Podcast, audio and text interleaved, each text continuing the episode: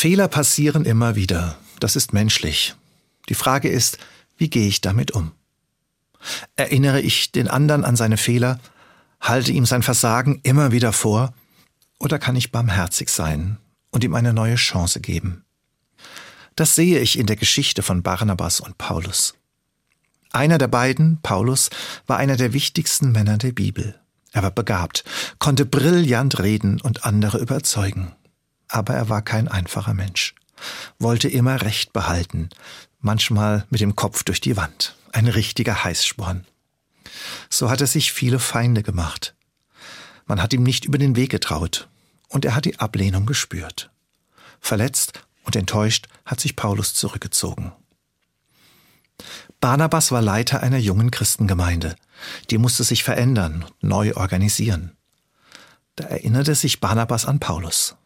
Barnabas dachte, so einen könnten wir jetzt gut gebrauchen. Die anderen haben widersprochen, aber Barnabas ließ sich nicht beirren.